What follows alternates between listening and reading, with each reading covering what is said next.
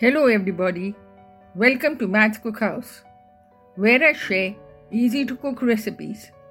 This week, I'll be sharing the recipe of one of my signature dishes, tomato gobi, cauliflower in a rich tomato gravy. To begin, blanch the cauliflower. Take about 250 grams of cauliflower florets in a large bowl. Pour about 3 cups of boiling water over the florets until they are well covered. Add a teaspoon of salt and keep aside for 10 to 15 minutes. Once the florets are blanched, drain them and keep aside. In another bowl, add in 4 tablespoons of all purpose flour, 2 tablespoons corn flour, a teaspoon of salt, 1 teaspoon Kashmiri red chili powder, 1 teaspoon cumin powder jeera, 1 teaspoon coriander powder dhania, and 1 teaspoon garam masala. Add in enough water to make a smooth batter. Now add in the florets and mix until they are well coated. Check the salt and add more if required.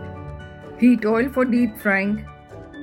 Fry the cauliflower florets on medium heat until they are cooked and golden in color remove and keep aside. To make the gravy, heat 2 tablespoons of oil in a pan.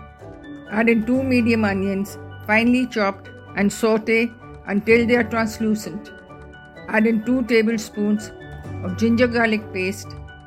Saute for a minute. Do not brown. Add in half a cup of tomato puree and half a cup of tomato sauce. Mix well. Add in a teaspoon of Kashmiri red chili powder. Now add in half a cup of cream and mix well. Add in the cauliflower florets and mix until they are well coated. Finally, add in a teaspoon of crushed kasuri methi, dry fenugreek leaves, and half a teaspoon of garam masala. Check the salt and add more if required. Cover with the lid and simmer on low heat until you can see oil on the surface.